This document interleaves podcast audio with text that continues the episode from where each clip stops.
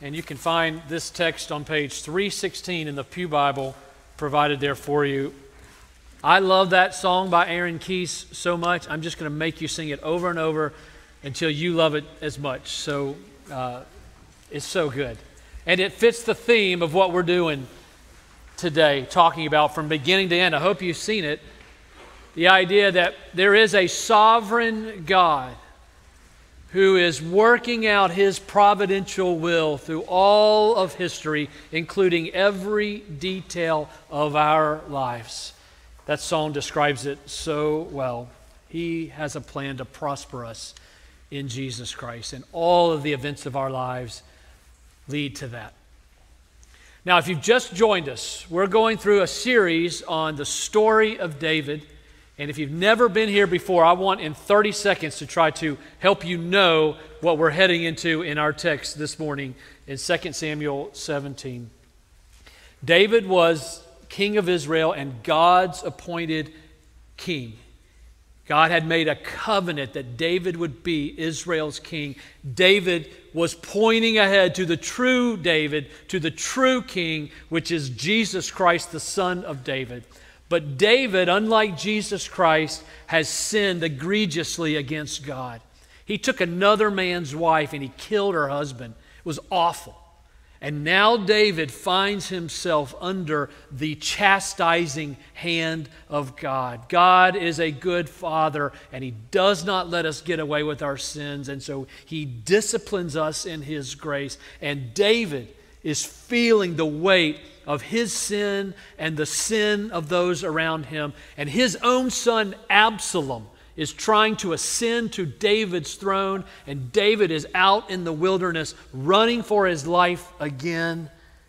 And David would be in this moment going, Is God still true to his word? Does he still have good intentions for me? Does God keep his promises? These would be the types of things David would wrestle with himself in the wilderness. What we're going to see this morning is how God is present in David's life, the invisible hand of God at work, even when David himself cannot see it. Read with me this text, 2 Samuel 17. It's a long text but it's worth it. It's a great story. I hope you'll follow along. I'll explain it to you as we go. Let me just say this before we start, too. There's two guys that are prime characters in this text. Uh, there's, of course, Absalom, who's trying to, to be the king, David in the wilderness, but the two other guys are Ahithophel and uh, Hushai. Ahithophel and Hushai.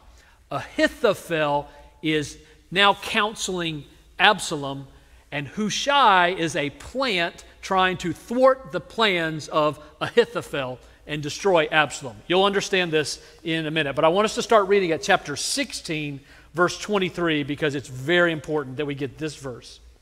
Chapter 16, verse 23 through chapter 17. Now, in those days, the counsel that Ahithophel gave was as if one consulted the word of God.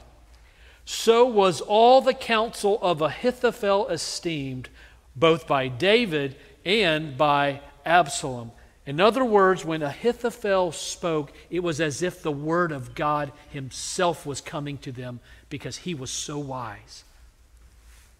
Now, Ahithophel said to Absalom, Let me choose 12,000 men and I will arise and pursue David tonight. I will come upon him while he is weary and discouraged and throw him into a panic, and all the people who are with him will flee. I will strike down only the king, and I will bring all the people back to you as a bride comes to her husband. You seek the life of only one man, that is David, and all the people will be at peace. And the advice seemed right in the eyes of Absalom and all the elders of Israel. But strangely, Absalom does something odd at this point. Then Absalom said, Call Hushai, the Archite, also, and let us hear what he has to say. And when Hushai came to Absalom, Absalom said to him, Thus has Ahithophel spoken. Shall we do as he says? If not, you speak. Then Hushai said to Absalom, This time The counsel that Ahithophel has given is not good. Hushai said, You know that your father and his men are mighty men, and that they are enraged like a bear robbed of her cubs in the field. Besides, your father's an expert in war. He will not spend the night with the people. Behold, even now, he has hidden himself in one of the pits or in some other place, and as soon as some of the people fall at the first attack, whoever hears it will say, There's been a slaughter among the people who follow Absalom. Then the valiant men, even the valiant men, whose heart is like the heart of a lion, will utterly melt with fear. For all Israel knows that your father David is a mighty man, and that those who are with him are valiant men. But my counsel is that all Israel be gathered to you, from Dan to Beersheba, as far as the sand by the sea, uh, as the sand by the sea for multitude, and that you go to battle in person. So we shall come upon him in some place where he is to be found. We shall light upon him as the dew falls on the ground, and of him and all the men with him, not one will be left. If he withdraws into a city, then all Israel will bring ropes to that city, and we will drag it into the valley until not even a pebble is to be found there. And Absalom and all the men of Israel said, The counsel of Hushai is, is better than the counsel of Ahithophel. If you're an underliner, you're going to want to underline this next verse. For the Lord had ordained to defeat the good counsel of Ahithophel, so that the Lord might bring harm upon Absalom. Then Hushai said to Zadok and Abiathar the priest, Thus and so did uh, Ahithophel counsel Absalom and the elders of Israel, and thus and so have I counseled. Now, Therefore, send quickly and tell David, Do not stay tonight at the fords of the wilderness, but by all means pass over. Let the king and all the people, lest the king and all the people who are with him be swallowed up. Now, Jonathan and Ahimaaz were waiting at Enrogel. A female servant was to go and tell them, and they were to go and tell King David, for they were not going to be seen entering the city. But a young man saw them and told Absalom. So both of them went away quickly and came to the house of a man at Bahurim who had a well in his courtyard, and they went down into it, the well. And the woman took and spread a covering over the well's mouth and scattered grain on it, and nothing was known of it. When Absalom's servants came to the woman at the house, they said, Where is, or where are Ahimaaz and Jonathan? And the woman said to them, They've gone over the brook of water. And when they sought and could not find them, they returned to Jerusalem. After they had gone, the men came up out of the well and went and told King David. They said to David, Arise and go quickly over the water, for thus and so has Ahithophel counseled against you. Then David arose and all the people who were with him, and they crossed the Jordan. By daybreak, not one was left who had not crossed the Jordan River. When Ahithophel saw that his counsel was not followed, that is, by Absalom, he saddled his donkey and went off home to his own city. He set his house in order and hanged himself, and he died and was buried in the tomb of his father.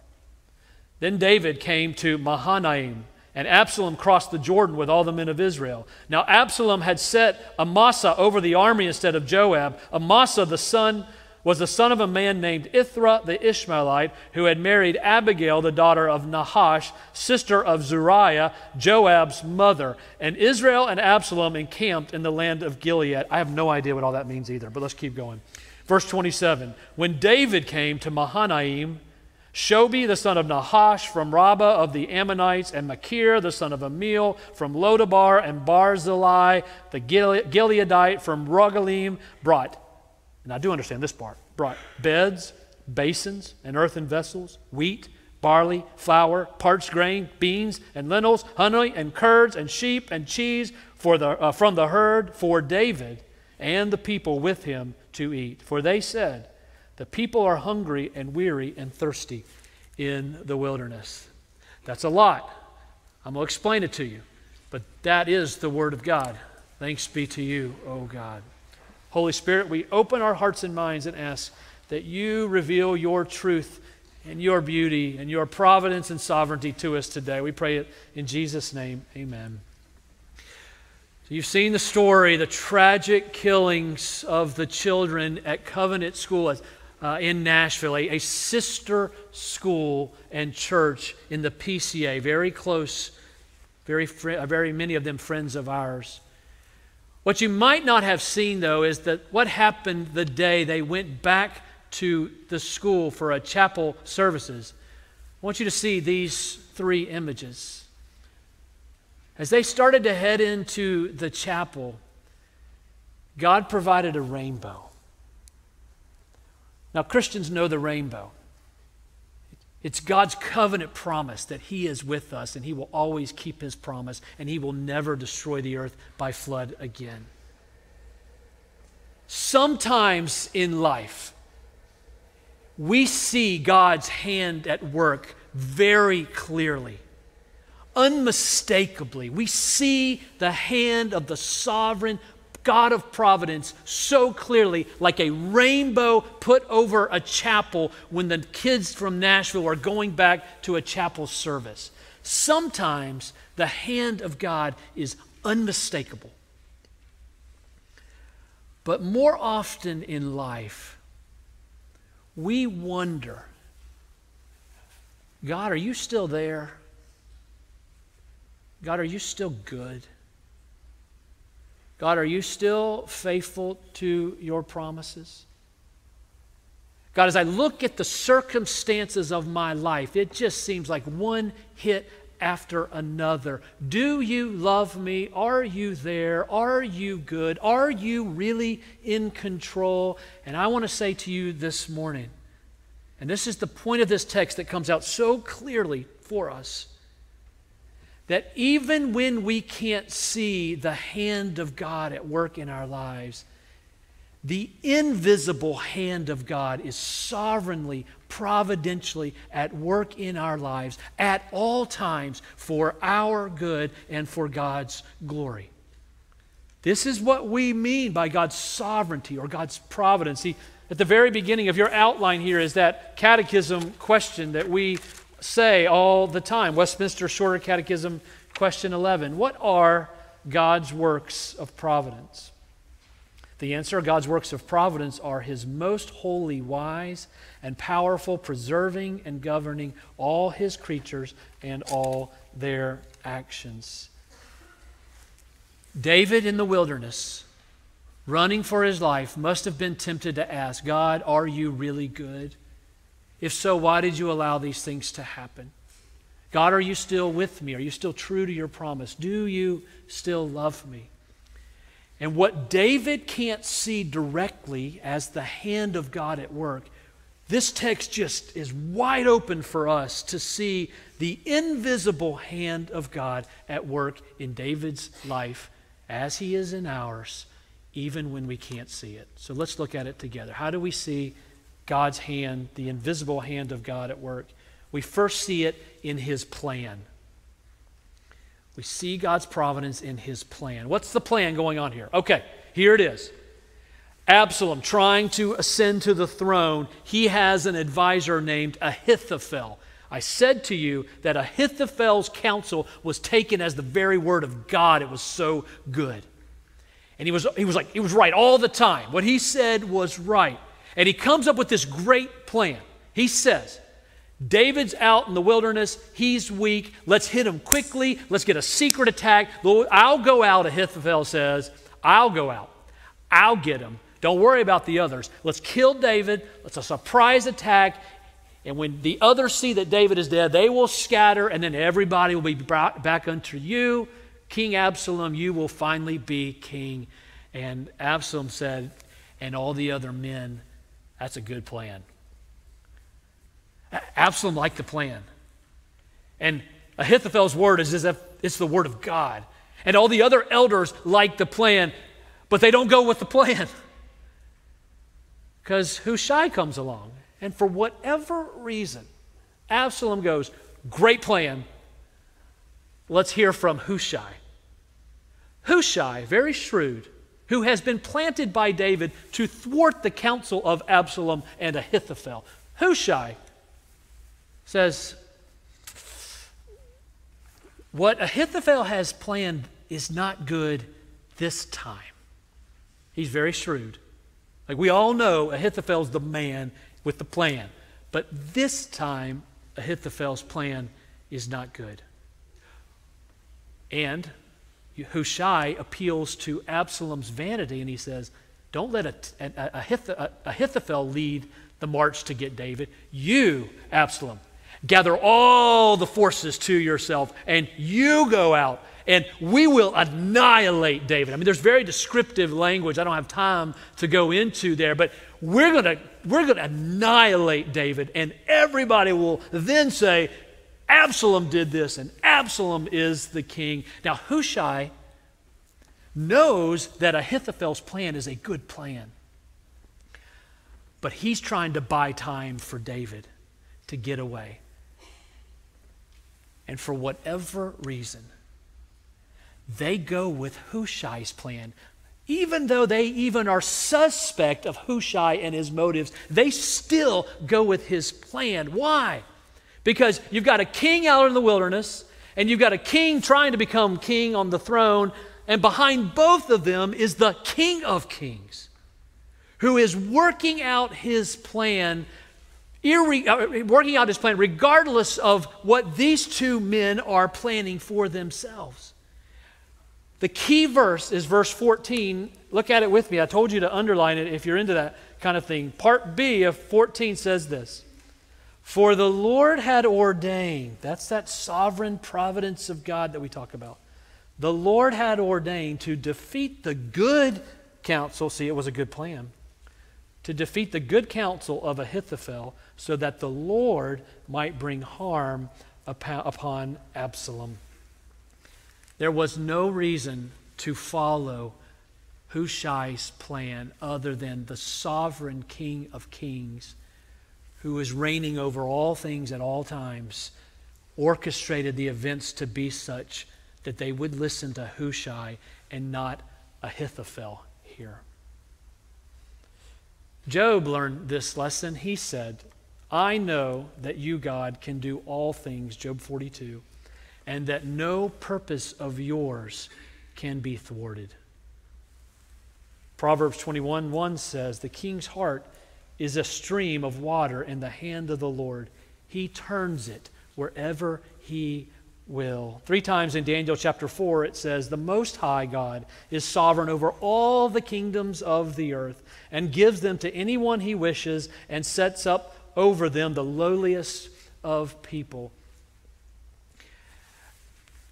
God is not threatened by rulers or princes or kings or presidents or governments. They are pawns in his hand. And kings have their plans and want to be kings. But the King of Kings is always ruling and reigning from his throne in perfection. We struggle, don't we? To really believe at times that God has a good plan for us. You know, I lie awake at night and my anxiety is making my head spin and I can't go to sleep and of all the events of the days that are coming for me. You know who never lies awake at night wishing and wondering and fretting about the future? God. Because he never lies down to sleep. He is sovereign over us, and His plans are perfect even when we don't see it.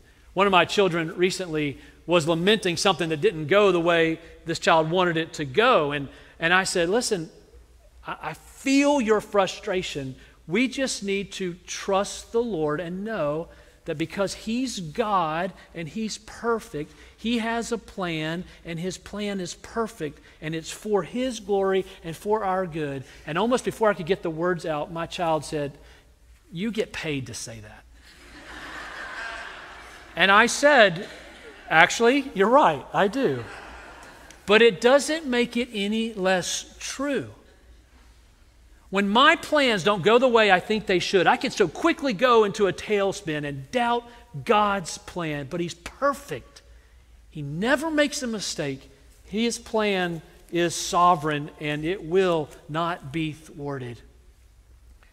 David didn't even see it, but God's hand was at work in the behind the scenes for David's good and for God's kingdom at the same time. Secondly, God's providential hand is seen, even when we don't see it, in his use of people to bring about his purposes. Did you see all the servants of God that he dispatches in this text to help bring, apart, bring about his will?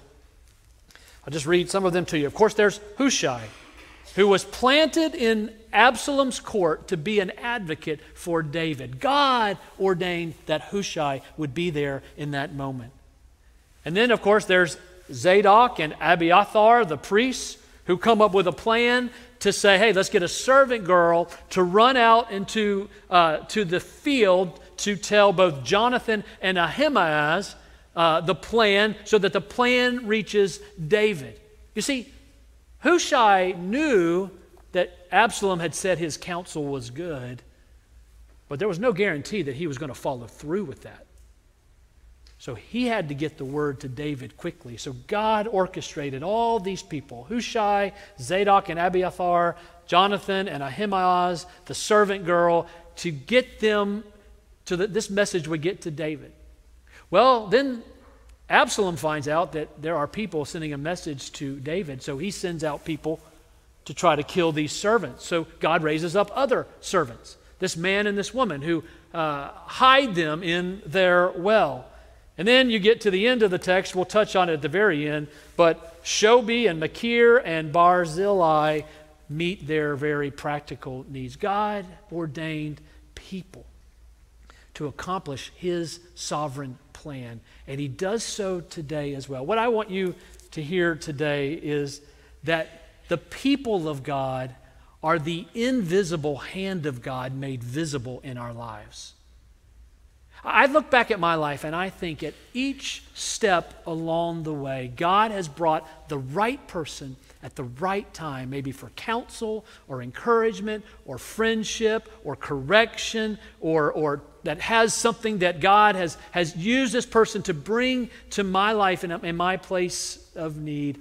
God's people are his invisible hand made visible in our lives. That's enough for that one. Thirdly, we see God's invisible hand not just in his plan and not just in his servants, his people that he dispatches. We also see God's providence in his preservation, or if you want to say, his protection. We see God preserving the life of his servants in several ways in this text. There's the well. Uh, no one would suspect servant girls going out to a well. But that well was going to be a source of protection and preservation for the servants who were to get the word to David. So they come out looking for these servants, and, and the woman hides them under, in the well under a, a covering of grain. God is preserving his people. Then David is told, Get across the river as quickly as you can because God is preserving his people. And God puts Hushai in there to thwart the plans of and counsel of Ahithophel because God is preserving his people. And then, even in the death of Ahithophel, we see God's preservation of his people. Ahithophel, whose counsel was like that of God, gives his counsel to Absalom but Absalom disregards his counsel, takes Hushai's counsel, and at this moment, Ahithophel knows Absalom's doomed. My plan was the right plan, but they didn't listen to my plan, and I've sided with Absalom, so I'm doomed. And so he goes home, he gets his affairs in order, and he hangs himself. This enemy of God, David was being preserved from even in these circumstances. Masters Week, Friday, Good Friday. We're watching the Masters, and, and two pine trees fall over. And, and, very early in that process, as we realized that, that no one was harmed, and you watch video of people fleeing from these massive trees, you realize that here again on Good Friday, God was saving people and they didn't even know it. I mean, His hand of preservation is always at work in our lives, whether we see it or not. Some will say it was the crackling of the trees and getting caught up in the limbs of the other trees that paused it just enough so you can see those people spread to get away. All I know is God is always at all times preserving his people and taking care of us even when we don't know it. Eternity is going to be eternity because we're just going to hear over and over and over the stories of how God protected us even when we didn't know it and when we didn't like what he was doing. Uh, that time you were driving down the road and, and you got that flat tire and, and you missed you know, whatever you were going to and you were so mad at me. Can you imagine these stories? God's going to say, Here's what I was doing. Here's how I was preserving you in my providence. That's going to be incredible to hear all the stories of how God has preserved us. Uh, before we move to this last one, I want to ask you this question How do you reconcile the fact that David prays and says so often, God is my refuge, God is my deliverer, God is my strength, God is my protector, He delivers me from my enemies. How do you reconcile all that with the fact that Jesus said, In this world you will have trouble, but take heart, I've overcome the world. If they persecuted me, they're going to persecute you as well. If I suffered, you're going to suffer as well.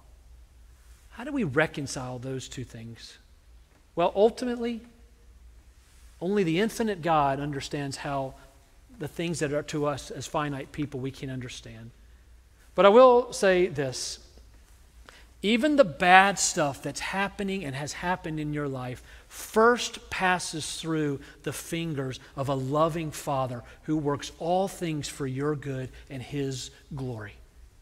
Even the bad stuff comes through His hands first, and He makes no mistakes. And He loves you. He never gets it wrong. If Ahithophel's counsel was as if it was like God, God's counsel is God. And He makes no mistakes. He has a perfect plan and He knows what He's doing, and nothing can alter His plan. I would also say to you that in the killing of His own Son, God was providing for you ultimate deliverance from everything that seeks to harm you.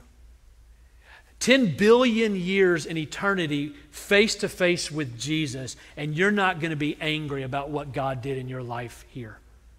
You will see then as you're unable to see now, and it will all make sense. And then, lastly, I would say to you, He promises that even through your hard times, He is with you. He never leaves you. He walks right into those hard times with you. Well, fourthly and finally, we see God's providence, His invisible hand in His provision. Very practical provision. David shows up in this place in Mahanaim, and the people come out and they provide him food and, and, and drink and, and all the supplies that he needs because they recognize David's in need of these things, and God had prompted their hearts to provide for their very basic needs. I think you've seen it in your lives too. When you were in a need, had a need financially, and God provided in a way you could have never seen coming. Or when you were sick and in the hospital and God brought at the right time the right counsel or the right people or the right medicine just when you needed it. It's what Paul says, Philippians 4:19, and my God will supply all your needs according to his riches and glory in Christ Jesus. I want to leave you this. Pastor McHurd mentioned this. I got to go with it. Um, I think that flowers and birds are sacramental gifts of God. Now, a sacrament, the Lord's Supper and baptism, those are given to us by God to point us to a greater reality of the promise of God and what He has done and will do for us. So when we look at the Lord's Supper, it, it takes us in a sacramental union way by the Holy Spirit. It takes us to unite with Jesus and his body and blood, and, and that sacrament spirituals us, uh, uh, benefits us spiritually. When we see baptism, it reminds us of a greater reality that God is doing. So it causes us to know and love Jesus better. Those sacraments cause us to experience God's grace. Do you know that Jesus himself said, I want you to go outside today and I want you to look at the birds because they're sacramental. When you look at a bird, you are supposed to say, it's an argument from lesser to greater. If Jesus said this, by the way, I'm not making this up. He said, Go look at the bird. When you see the bird, realize that that bird, in all its glory and beauty and distinctiveness, if God's going to take care of that bird, certainly He's going to take care of those that He has purchased with His own blood. So when you see a bird and you see its uniqueness and all the different species of birds, you are supposed to go, look at that bird. God, you are with me and you are providing for me, and I am under your care. Jesus said, Go outside, look at the flowers. When you see the individual petals and you see the colors and you see all the intricate designs of every flower, look at that flower and then think to yourself if God's going to take care of a flower, He's going to provide for me. Birds and flowers are sacramental gifts of God given to you to remind you that God, in His sovereign providence, is going to continue to provide for you. Now, two nuggets to close with. And if you want to leave, I know it's lunchtime, you can, but I promise these are worth it. The first one we've talked about God's providence seen in His plan, in His people, in His uh, provision. What's the other one right here? Uh, whatever y'all, whatever it was, I can't remember. Preservation, thank you. But you know that all of those ways we see God's pre- uh, His providence at work in our lives are in conjunction with our prayers. Now, this is amazing. Turn with me back two pages to 2 Samuel 15, verse 31. God was sovereignly at work in David's life. His invisible hand was at work when David couldn't see it, and God was proving himself faithful to David and to us even when David couldn't see it. And God does so in conjunction with David's prayers. Now, did you see this? This is, this is incredible. Verse 31, chapter 15. And it was told David, Ahithophel is among the conspirators with Absalom. And David prayed, O Lord, please turn the counsel of Ahithophel into foolishness. God's plan, his provision, his preservation, God's work in David's life was all in response to God to David's prayers. I don't know how this all works together, but our prayers move the very hand of God that we struggle to see sometime. And if you need more proof, this is your proof. That's the first nugget. That was worth saying. Second one is this. In God's plan, his perfect sovereign, providential plan.